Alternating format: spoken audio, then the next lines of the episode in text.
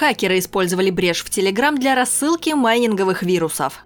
13 февраля. Известный российский разработчик антивирусного программного обеспечения «Лаборатория Касперского» выпустил пресс-релиз, в котором сообщается об обнаружении уязвимости в популярном мессенджере Telegram. Используя ее, хакеры получали возможность удаленно установить вредоносное ПО на устройство пользователей. Уязвимость эксплуатировалась как минимум с марта 2017 года. В настоящее время разработчики Telegram закрыли выявленную брешь в защите мессенджера. Эксперт лаборатории Касперского Алексей Фирш сообщил, что возможность удаленного управления чужими компьютерами использовалась хакерами сразу для нескольких целей, включая майнинг криптовалют. Мы нашли сразу несколько сценариев использования уязвимости, через которую помимо шпионского ПО распространялись и майнеры, ставшие глобальным трендом, который мы наблюдаем в течение всего периода криптовалютного бума. Не исключено, что были и другие, более таргетированные сценарии использования этой уязвимости. Конец цитаты.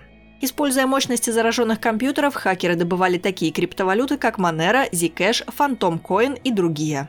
Причем, по мнению экспертов лаборатории, анализ программного кода злоумышленников свидетельствует об их русскоязычном происхождении. В пользу этого говорит также тот факт, что все известные случаи взлома Telegram через эту уязвимость были зафиксированы в России.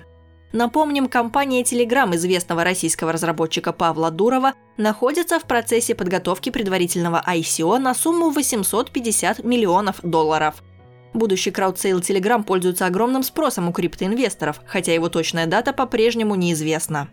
Ажиотаж вокруг будущего ICO компании активно используется мошенниками в своих целях.